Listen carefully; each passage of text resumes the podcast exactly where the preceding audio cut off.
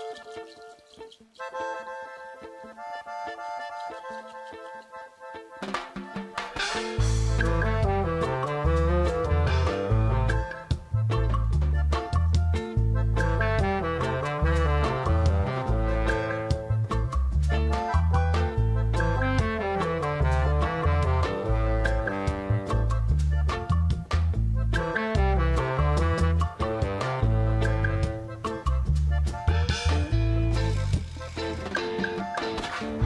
שלום לכם, אתם על כאן תרבות, לי קוראים נדב הלפרין ולתוכנית שאתם מאזינים לה ממש עכשיו קוראים אש זרה, והאש שמתחילה לאיטה לבעור וכבר אפשר להרגיש מרחוק את החום שלה, היא האש של יום הכיפורים, היום שאנחנו ממש עומדים בפתחו, וכל מי שחי על האדמה הזו יכול לחוש שאנחנו כחברה אנושית הפכנו אותו ליום המקודש ביותר בשנה.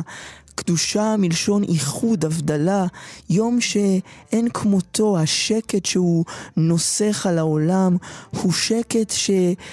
מתוכו אתה מסתכל על העולם בעיניים אחרות, וככזה הוא לא דומה לשום יום אחר. מעניין לציין שעל פי ההלכה היהודית, כל שבת שאנחנו נפגשים עימה מדי שבוע ביום השביעי, היא קדושה יותר מיום הכיפורים. כלומר שאנחנו צריכים לחפש את הקדושה, את הייחוד, דווקא מתוך השגרה, ולא לחכות ליום אחד ולומר, הנה, ביום הזה אנחנו מתנתקים מהכל, ופתאום חושבים על הנפש, ופתאום מורידים את הווליום של רעשי הרקע של הקיום, ומנסים למצוא תשובות גדולות. לא, אנחנו צריכים לשאוף לזה כל שבוע. אבל זה קשה, מכיוון שאנחנו בני אדם, ולכן יום הכיפורים הוא הזדמנות, והוא הזדמנות שאנחנו צריכים לאחוז בה בשתי ידינו, ולא לתת לה לחמוק או לזלוג מבין האצבעות. ואם יש ביטוי שקשור ליום הכיפורים, שאנחנו נותנים לו לחמוק מבין אצבעותינו, או יותר נכון לעבור לנו ליד האוזן או מעל הראש, הוא בין כסה לעשור. בין כסה לעשור הפך להיות מין ביטוי כזה לעשרת הימים שבין ראש השנה ליום הכיפורים, עשרת ימי תשובה, שהוא מעין מליצה כזו של אנשי רדיו מבוגרים, אנחנו נמצאים בין כסה לעשור, או מין איזו מילה שמשתמשים בה כדי לפתוח כל מיני דרשות והרצאות על הימים הללו, מבלי להבין מה היא אומרת. מבחינה מילולית, בין כסה לעשור הוא הזמן שבין ראש השנה ליום הכיפורים, מכיוון שהכסה הזה הוא הכיסוי, הוא הכיסוי של הירח בתחילת החודש. אם ראש השנה הוא א' בתשרי, הוא מתחיל את החודש ובראש השנה הירח מכוסה, אז אנחנו סופרים את הימים מאותו יום של כיסוי תחילת החודש ועד ליום העשירי שבחודש י' תשרי, יום הכיפורים, שזהו העשור. אבל יש גם משמעות לביטוי הזה. לא סתם הוא נולד ונוצר, מפני שהמהלך הזה בין כסה לעשור, בין הכיסוי ליום העשירי בחודש, הוא מהלך של גילוי. הירח הולך והופך להיות יותר ויותר גלוי לעין. ולא לחינם, בכל מוצאי יום הכיפורים, רגע לפני שהולכים לבתים, סוף סוף לסעוד משהו, להרגיע את הבעירה הגופנית שמבקשת מזון, מברכים את הלבנה, אומרים את ברכת הלבנה מחוץ לבית הכנסת, וזה תמיד מין טקס כזה, שבו בזמן שאומרים את הפסוקים, כמו כשם שאני עומד כנגדך ואיני יכול לנגוע בך, כך לא יוכלו... אויביי לנגוע בי לרעה, אתה מסתכל על הלבנה, אתה מתפלל אליה, אבל הרגליים שלך על קוצים רבים לא ממש מצליחים להתפלל, כי הם מרגישים שהם כבר יצאו החוצה מתוך שטח בית הכנסת שהם שהו בו בכל היממה הזו נטולת האוכל. והם כבר יצאו אל הרחוב, אל העולם, ועכשיו הם כבר רוצים להמשיך לשהות אל עבר ביתם. אל עבר המזון שמצפה להם, אבל אומרים להם, רגע, תעצרו, תביטו אל הלבנה, תסתכלו עליה, איך שהיא נגלתה. ומה המשמעות של המהלך הזה בין כסה לעשור? בעצם רוצים לומר לנו שהתהליך הזה בין היום של המשפט, ראש השנה, לבין היום שבו נחתם גזר הדין ביום הכיפורים, הוא תהליך של גילוי, תהליך של הארה. בניגוד למה שאפשר לחשוב שהאדם שעומד למשפט ומחכה לגזר הדין, אוטם את עצמו והופך יותר ויותר קשה ויותר ויותר מר, רוצים לומר לנו שהתהליך הזה שאתה מתנקה, שאתה מבין מה עשית, שאתה מבין לאיזה משפט אתה עומד, שאתה רוצה לנקות את עצמך מחטאיך, שאתה מודה בכישלונותיך, הוא תהליך שבו אתה מוסיף לעצמך אור. הבן אדם שמודה בחולשותיו, שיודע שהוא עשה טעויות רבות, הוא האדם שמוריד מעצמו את הגלימות של הגאווה העצמית, ועכשיו פתאום הוא עומד מול ירח, כמו שהירח מוריד מעצמו את הגלימות, והוא יכול להיות מואר יותר. ובאור היקר הזה של הירח, שפתאום זרח עליו, הוא כבר לא צריך לגשש באפלה, הוא יכול לראות ולצאת מתוך העשור הזה, היום העשירי בחודש, יום הכיפורים, לדרך חדשה.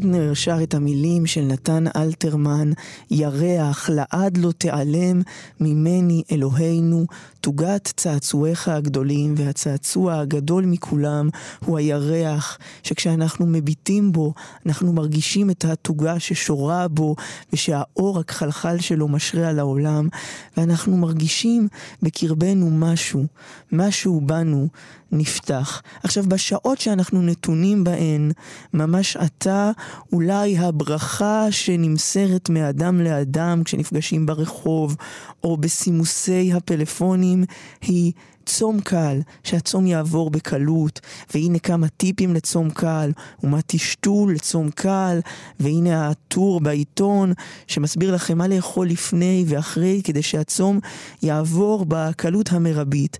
ורבים מכירים את הדיון, האם הצום צריך להיות קל או מועיל, צריך להוציא מהצום הזה משהו, לא צריך להיות קל, אלא הוא צריך להיות משמעותי. אבל האמת, שאם מסתכלים במקורות למהו יום הכיפורים בספר ויקרא, התשובה היא לא זה ולא זה. מצווים ביום הכיפורים על דבר אחד, שמופיע אפילו פעמיים, זה מודגש, ועיניתם את נפשותיכם, מצווים להתענות, לחוש עינוי, לכאוב ביום הזה. הצום הוא לא רק כלי לנתק את עצמך מהאוכל ולהתרכז ברוחניות, הצום צריך להיות ממש עינוי, לשבור את גופך מבפנים. עכשיו זה דבר מאוד מוזר כשאתה חושב עליו, בייחוד שהרקע של היהדות בכל הקשור לעינויים הוא רקע שמלמד אותנו להתרחק מהם.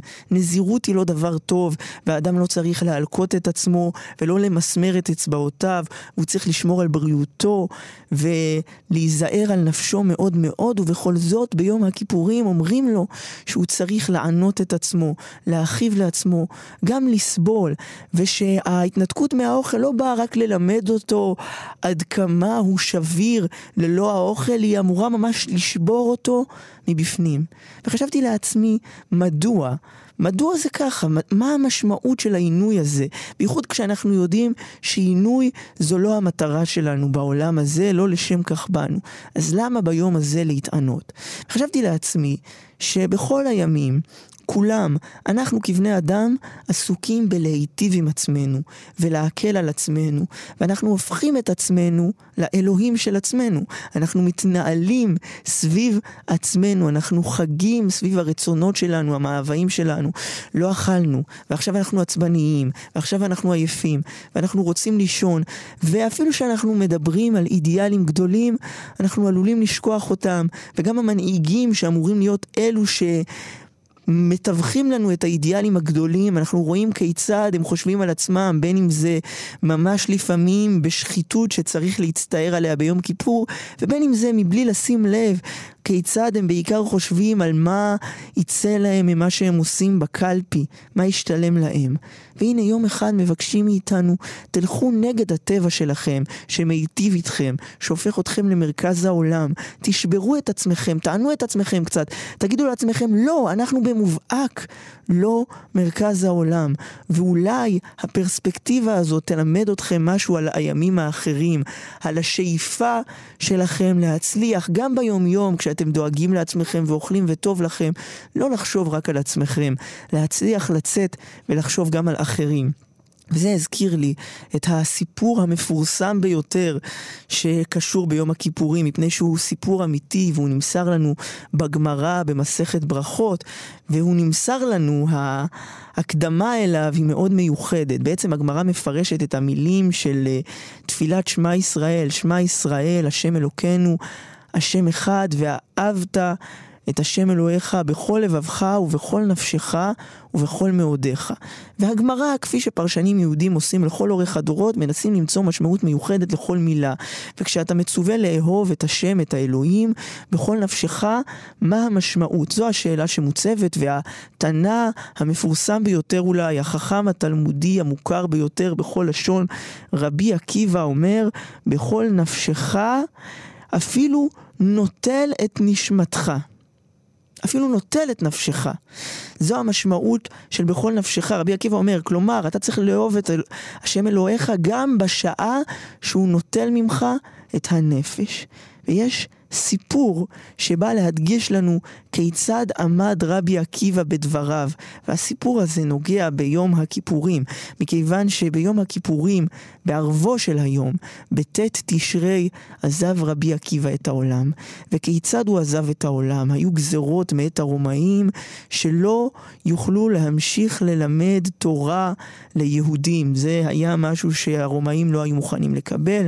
מלכות רומי, מלכות שגם התנצרה עם השנים, לא רק עבדה עבודה זרה, והנה אסור ללמד תורה, אבל רבי עקיבא לא מתיירא מהמלכות, והוא לא מתיירא מכיוון שהוא עוסק בתורה וזו מצווה, והוא ממשיך ללמד את תלמידיו תורה, והוא נתפס על ידי הרומאים, והם חובשים אותו בבית האסורים, ותלמידיו רואים אותו. שהוא נלקח על ידי הרומאים ושמסרקים את בשרו במסרקות של ברזל. הם מענים את רבי עקיבא, ואתם יכולים לחשוב על הדימוי הזה שסורקים את בשרו במסרקות של ברזל, כמה נורא הוא נשמע, והתלמידים שלו אומרים לו, אשריך רבי עקיבא שנתפסת על דברי תורה. כן?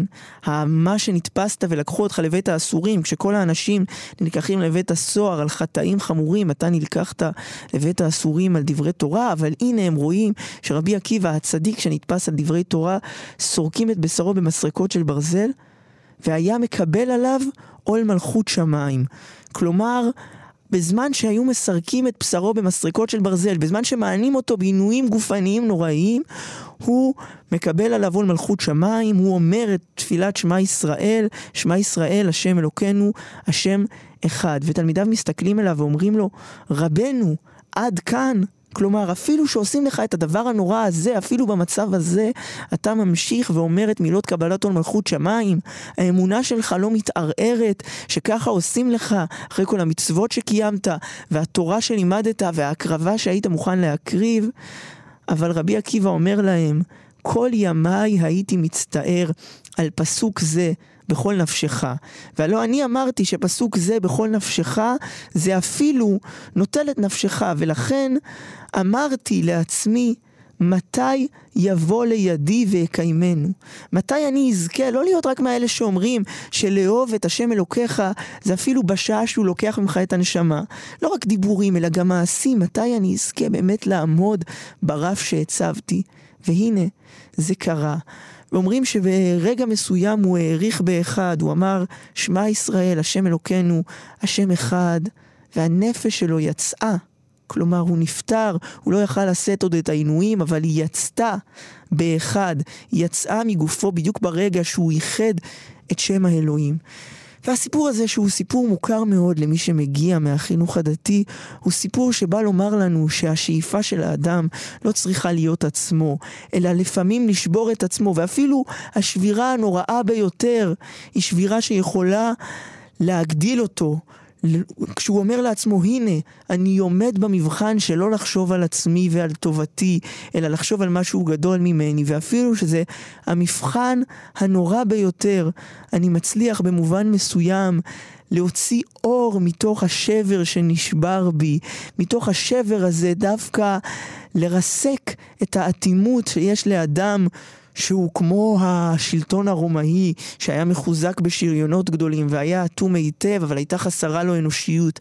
השבירות שלי היא האנושיות שלי ודווקא מתוכה אני מתעלה.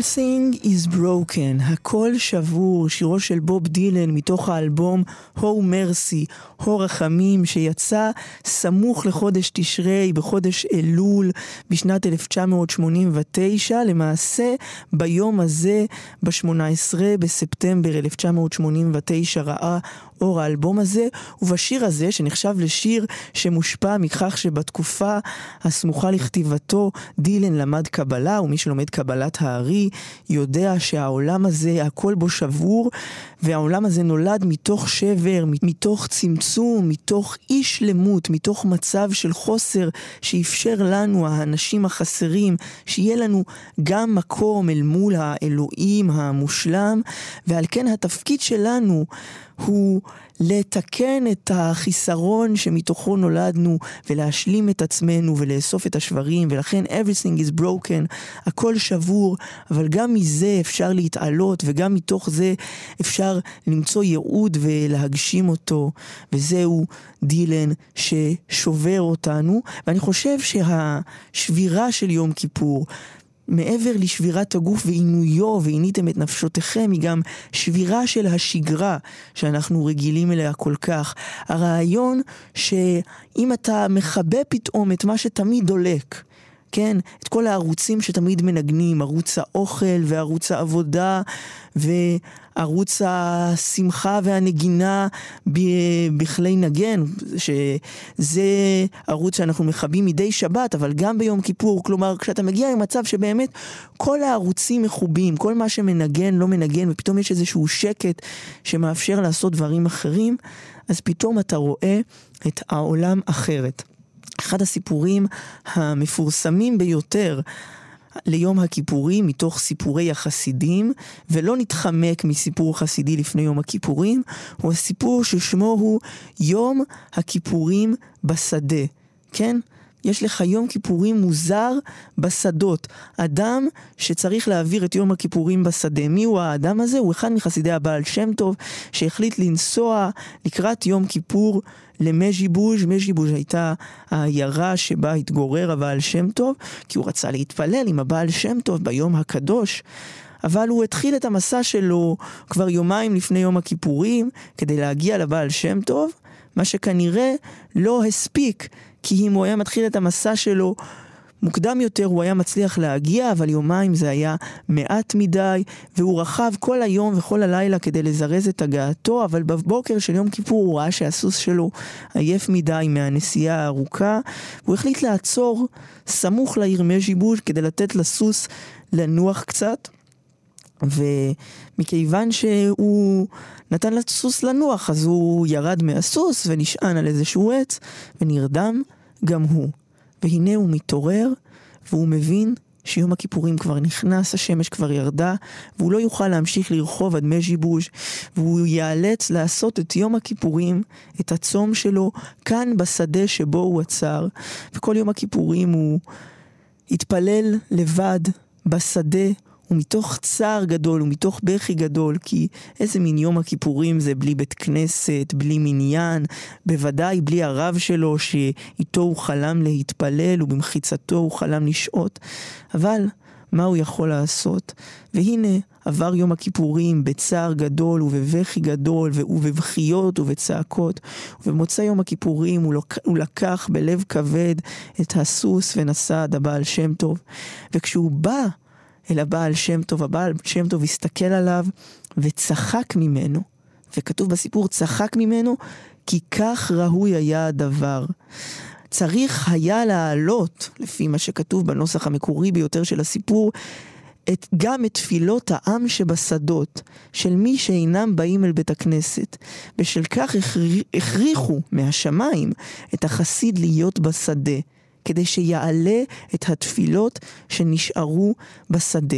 הבעל שם טוב צוחק על אותו חסיד כי הוא רואה שהחסיד עצוב כל כך, והבעל שם טוב יודע שיש פה משהו משמח, ולכן כשיש צער גדול על דבר משמח, ראוי לצחוק ולמוטט את מגדל החשיבות העצמית שבנינו לעצמנו. כי הבעל שם טוב אומר לו, אתה כל כך מצטער, אבל העובדה שנשארת בשדה והתפללת שם, תפילה אמיתית מתוך לב נשבר, הייתה דבר גדול, מפני שהיה צריך לצאת לרגע ממה שכולם עושים, מהשגרה של יום כיפור אל השדה, ולאסוף משם את התפילות של מי שתקועים בשדות, של מי שלא נמצאים בבתי הכנסת. כלומר, הוא אמר לו, אם היית מגיע לבית הכנסת, התפילה שלך הייתה אותה תפילה, אותה תפילה כמו שכולם מתפללים, אבל מרגע שיצאת אל השדות, התפילה שלך הפכה להיות תפילה מיוחדת, תפילה שיש בה ייחוד.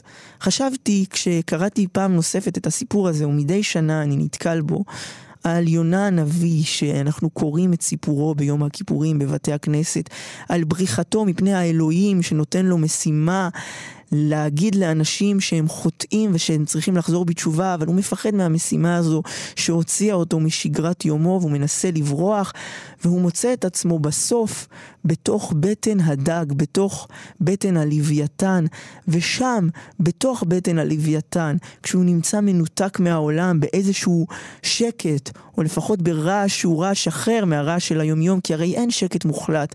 מה שאנחנו מכנים שקט הוא היכולת לשמוע קולות אחרים. דווקא שם הוא מבין שאתה לא יכול לברוח מהייעוד שלך.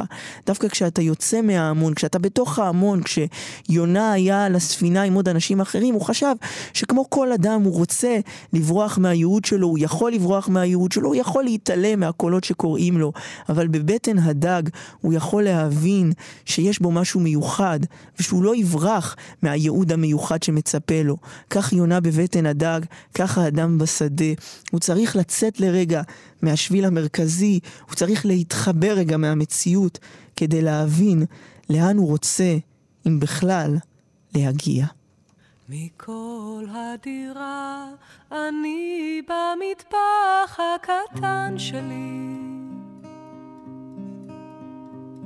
מכל המקומות, מכל הבתים אני כאן לבדי בשתיקה.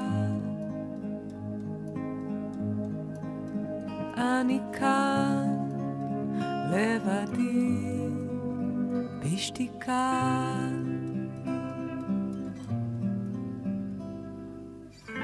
בין הכלים המזלג הגדול שלי, בין הכלים הכפית הרגילה שלי, כאשר אני עושה לי קפה, אני פה לבדי. בין הכלים המזלג הגדול שלי, בין הכלים הכפית הרגילה שלי, כאשר אני עושה לי קפה, אני פה לבדי. מכל הדירה אני במטבח הקטן שלי. מכל המקומות,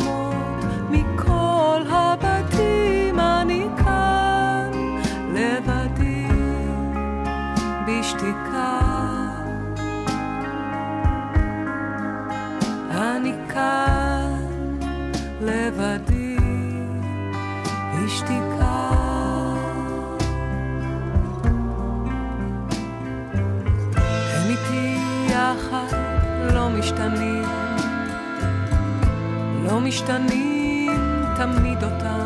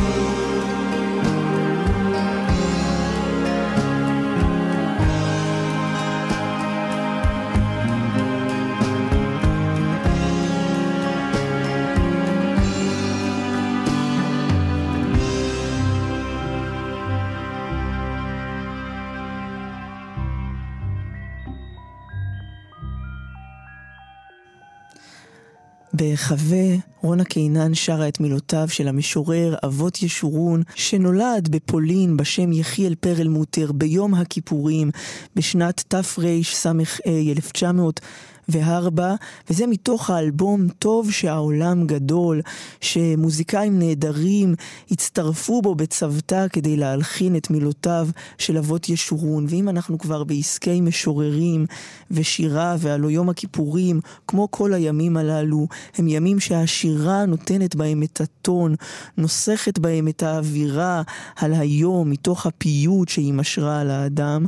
אז אני רוצה לקרוא לכם שיר של המשוררת זלדה, זלדה שניאורסון מישקובסקי, המשוררת שהייתה בת דודתו היחידה של הרבי מחב"ד, הרבי מלובביץ', ומי ששיריה שזורים תמיד באמונתה החסידית, ביחס שלה למקורות, ביחס שלה לזמן היהודי. אחד השירים הנודעים ביותר שלה הוא בערב יום הכיפורים. אבל אני לא רוצה להקריא לכם את בערב יום הכיפורים, אלא את השיר ששמו כי האור שעשועי, מכיוון שהוא נוגע בדמות שרק דיברנו בה, יונה הנביא. ושימו לב שהשיר הזה נכתב אחרי נחיתתו של האדם הראשון על הירח, והיא משווה בין החוויה שעבר האסטרונאוט שנחת על הירח, לבין חווייתו של יונה הנביא. כי האור שעשועי. כאשר אתה יושב כמלך בשבי ומביט דומם על הרחוב הסלעי, גואה מתיקות בליבי המיילל. כאשר אתה מביט על הזר העובר שם לאיתו, מסוער את הביט באור, מסתנן מבעד לעלים של עץ האגס. כי האור שעשועי. כאשר אינך עמדי, כאשר הבית ריק, משוטטת נפשי בחלל, מנותקת מן המזל ששמו ארץ, מנותקת מן האוויר השוחק, מנותקת מימים ועיינות, מנותקת מן הערים ויופי האילנות, מנותקת מחום החיות, מנותקת מקו העופות, מנותקת מהבל פי אדם, מנותקת מן האותיות. טמאה אני כי שני אנשי החללית לא ראו על פני הישימון הזגוגי של הלבנה, את צילו של הנביא יונה, כי רק לב שנטש את העולם, שמח כך לידידות הקיקיון. רק לב שרוי בישימון, מאושר באורח כזה, בחיבה האילמת של עלים, ומבקש למות כאשר מתים צמחים, אשר לא זרע. יונה הנביא, שדרכו אל אלוהים מלאה בריחות, בתוך מים זועמים, יבקש עליך רחמים, ועליי ועל כל הטובעים.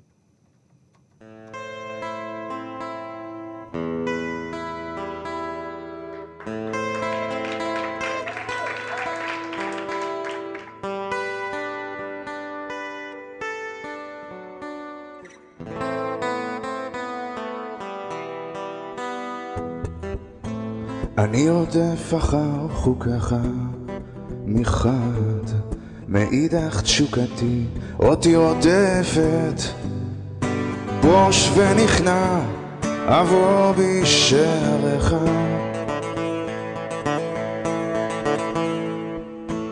הלילות הארוכים והבדידות והשנים והלב הזה שלא ידע מרגוע עד שישקוט הים, עד שינוסו הצללים.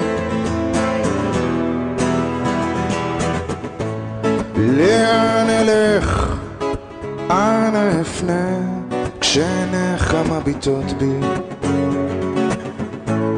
איך אברח, איך לא אפנה?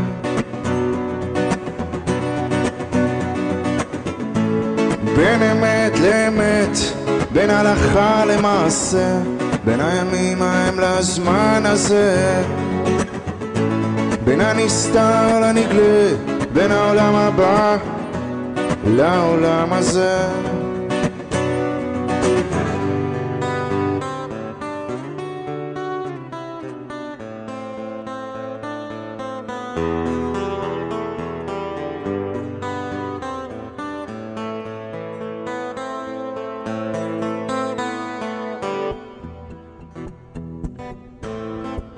רודף אחר חוקיך.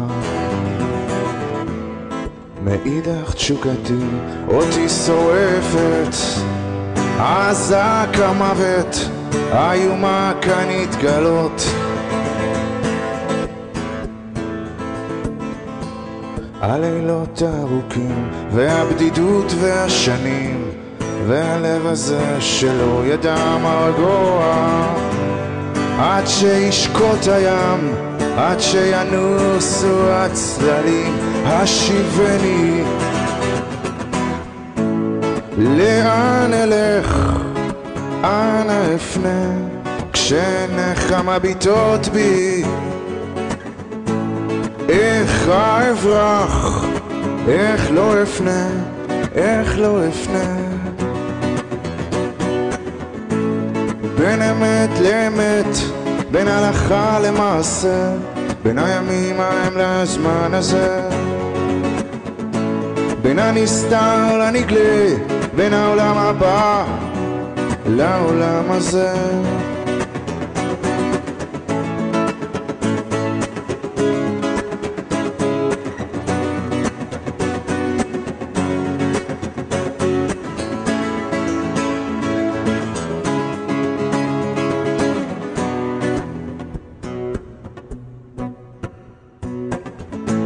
לאן אלך, אנה אפנה, כשעיניך מביטות בי. איך אברח, איך לא אפנה.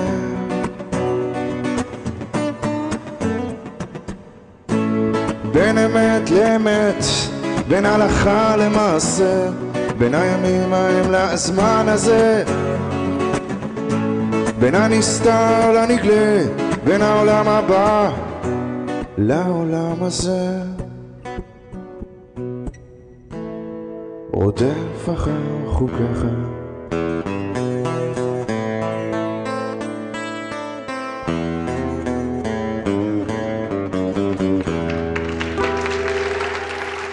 אנא אפנה, ארז לב-ארי, בשירו המופלא כל כך, ובביצוע הזה, זה ביצוע שלו לבד, עם גיטרה אקוסטית, נותן למילים האלו, לתהייה הזו, לאן האדם יכול לברוח מפני מה שגדול ממנו, מפני החיים הללו. אין לו לאן לברוח, הוא חייב להישיר אל החיים הבת, וזה מעשה קשה. שקשה לעשותו, ולכן דווקא העירום הזה של המילים הללו נוגע כל כך כמו חץ בלב האדם, וזה אחד השירים האהובים עליי שישנם. ואני רוצה להקריא לכם קטע שהוא מהקטעים האהובים עליי שנוגעים בליבי יותר מכל. זהו קטע מתוך ספרו של פנחס שדה, ענני. זה למעשה ספר שהוא הוציא בשנת 1988, אוסף של תפילות. שהן גם תפילות uh, עתיקות וגם קטעים שלו עליהן. אני רוצה להקריא לכם את הקטע שהוא כתב על תפילת הקדיש, שאומר אותה אדם על יקיריו, אבל גם אומרים אותה בציבור, בכל תפילה, גם בתפילת יום הכיפורים. נהוג אפילו בתפילת יום הכיפורים לשיר אותה באיזשהו עוז, גם כי היא... היא מסמלת ומבשרת את סוף התפילה, ואחרי שעות ארוכות בבית הכנסת, הגעתו של הקדיש הזה מעלה אותך מעלה. ומשמחת אותך במובנים מסוימים. והמילים הללו ש... פנחס שדה כתב בספרו ענני הן אישיות כל כך, ואני חושב שיש בהן משהו שנוגע מאוד במהו יום כיפור, ומה המעשה הזה של ההתנתקות מכל רעשי העולם וההתכנסות אל עצמך אמור לעשות לאדם. ולכן, אפילו שהקטע הזה קצת ארוך, אתם תשרדו איתי, כי זה קטע יומן, והנה אני מספר לכם את סיפורו של המשורר, הסופר, פנחס שדה, שהלך מן העולם הזה לפני למעלה משני עשורים. ואני מקווה שבקולי אצליח להעביר משהו מהתחושות שקיננו בשדה את כתב את המילים הללו. לאיתי, בצהרי יום חורף, תחת שמיים שקטים, פוסע הייתי בבית העלמין של חולון. מימיני ומשמאלי, מוארות באורה החיוור של שמש רחוקה, ניצבו המצבות, לבנות, אפורות, קצתן שחורות. נוף של אילנות אבן נמוכים, ללא ענף ועלה. בעודי פוסע כך, בדרכי אל קצהו האחר של שדה הקברות, חלף מבטי על פני המילים החרוטות באבן. דומייה שררה מסביב, שום אדם לא נקרה בדרכי. מה שמשך את תשומת ליבי היה המיעוט הכתוב על המצבות. ככל שראתה עיני, לא נכתבו בדרך כלל, אלא השם המנוח. לעתים גם יום לידתו ויום פטירתו, אף גם שם אביו ואימו. לא עוד. וכי מה עוד נותר לכתוב? לאחר יציאה מן העולם הזה, הכל אחד, ומה שהיה אינו עוד, והכל שווים בנוחה מנוחת עולמים. כך הלכתי לאיתי, איש עדיין חי, בנוחות השיש והמילים. ואולם, ככל שהוספתי ללכת, הבחינה עיני כי עוד דבר מה נוסף פה ושם על המעט שנכתב, עוד מילה אחת פה ושם על מצבה זו או אחרת, נאמר על המנוח כי איש צנוע היה. האיש הצנוע, כך נחרט על האבן, או האישה הצנועה. משתאה מעט ערערתי בחוכמתם של הללו שכתבו זאת על מצבת שארם, או שמא היה זה המנוח עצמו אשר ביקש כי ככה ייכתב עליו, אין תואר זה אין גדול ממנו. שהרי זו הסגולה היחידה המתאימה לאדם, הסגולה האחת שהיא נכונה, מדויקת. דבר זה, שאולי אינו זכור היטב בשעות שונות ובמקומות אחרים, ברור היה בלכתי לי לאט במשעול של בית העלמין בחולון, תחת השמיים של צהרי יום החורף, על האפר אשר באותה שעה ידעתי בידיעה גמורה כי אליו או אל שכמותו יישאוני ויורידוני, והוא יהא סופי. את קברה של אמי, אשר מתה עליי שבעה ימים קודם לכן, באתי אז לפקוד. אחר כך, לבדי תחת השמיים השקטים, עמדתי מול תלולית החול, בתוך מרחב החולות, ואמרתי את מילות הקדיש, וחוזר הייתי ואומרן בימים הבאים, וכבפליאה מתחדשת מדי יום ביומו, מביט הייתי במילים האחדות הללו, הנתפסות על דף הסידור. משתאה לחוכמתם השקטה, הטרגית, של הללו אשר חיברו תפילה קצרה זו לעילוי הנשמה. אף מילה, אף מילה אחת מתוך שבעים וכמה המילים שבתפילה זו, אף כי הלא זו תפילתו של היתום על אביו, או אמו יולדתו, או על קרוב ערירי, לא יוחדה להווייתו האישית, של זה שהלך לעולמו. אף לא במילה אחת נזכרים שמו ופועלו, קל וחומר חלקו ונחלתו בעולם הזה. אדם יסודו מעפר וסופו לעפר, כציץ יצא וימל, ויברח כצל ולא יעמוד. מה אם כן נותר לומר במילות התפילה? אך זאת בלבד, שיתגדל ויתקדש שם האל הנעלם, בעולם שברא כרצונו, עד אחרית הזמן שהוא שלו, למעלה מכל ברכה ושיר, אשר דל לשונו של האדם מסוגל להם. ועוד זאת, שהנותר בחיים הנושא תפילה זו, מבקש בסיומה מעט שלום וחיים על עצמו, ועל השרויים עדיין עמו, בעולם ובזמן הזה.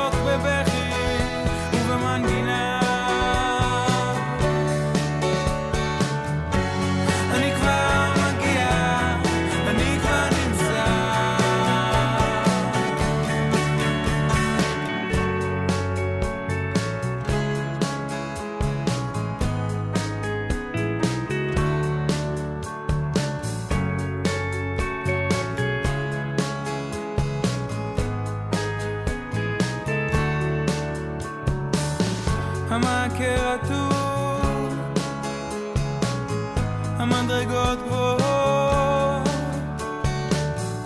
לחישות שקטות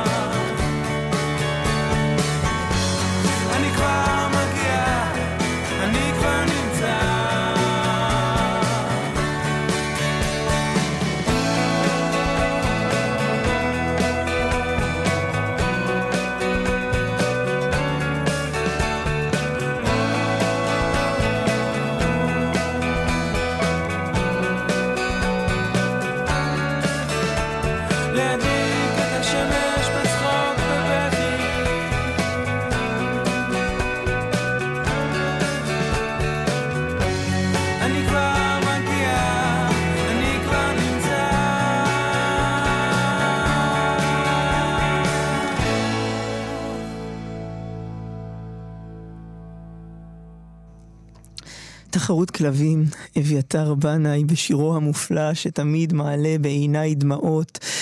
הייאוש, הבשר, הגאווה, אויבים גדולים שכל אחד מאיתנו מטפח ואנחנו צריכים להילחם בהם.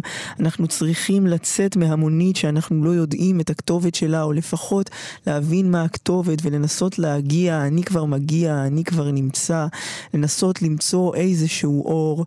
ולפני יום הכיפורים צריך לחזור אל השירים הללו, אל המילים הללו שנוגעות בליבו של האדם. לכן השמעתי כאן רק שירים שקרובים לליבי מאוד, מפני שאני מאמין שערב חתימת הדין של האדם, ערב היום הקדוש הזה, ההתכנסות הזו של יום הכיפורים, אין לאדם זמן להתברבר, לנסות כל מיני דברים. הוא צריך לחזור אל היסודות, מה הוא רוצה מעצמו, מהי מטרתו, מה הופך אותו לאדם, כמו שכתב פנחס שדה במילים שלו, שצריך לחזור אל מה שיסודי, אל מה שהאדם יכול לומר על עצמו, הוא יכול לומר על עצמו שהוא ישתדל להיות צנוע, הוא יכול להתפלל במילים פשוטות, שיהיה לו טוב בעולם הזה, שלא יהיה לו רע מדי, שלא יהיה לו קשה מדי.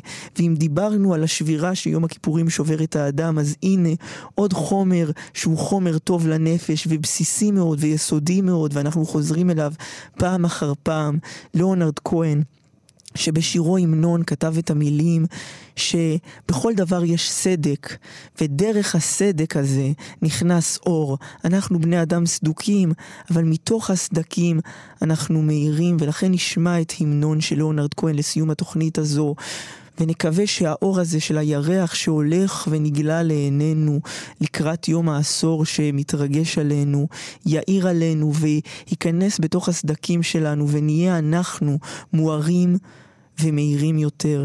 כתמיד אני אזמין אתכם לעקוב אחריי בעמוד הפייסבוק שלי, נדב הלפרין באנגלית עם H בהתחלה, ולכתוב לי שם, ככל העולה על רוחכם, שתעברו את יום הכיפורים הזה, ולאחריו תהיה בכם שמחה על שהוא היה כפי שהוא היה. להתראות.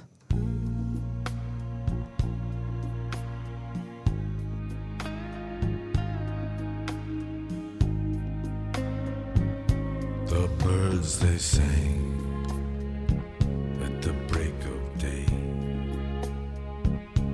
start again. I heard them say, Don't dwell on what has passed away or what is yet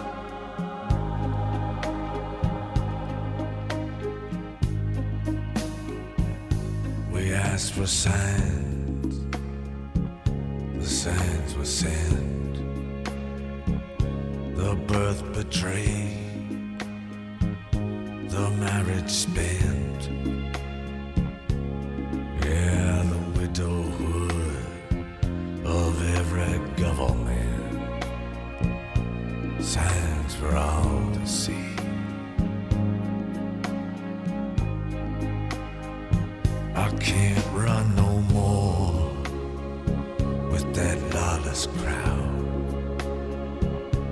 While the killers in high places say their prayers out loud. But they've summoned, they've summoned up a thundercloud. They're gonna hear from me.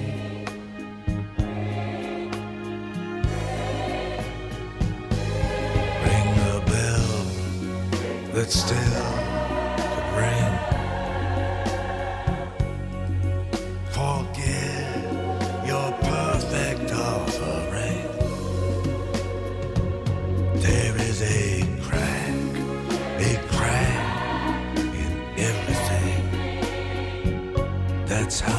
light gets in.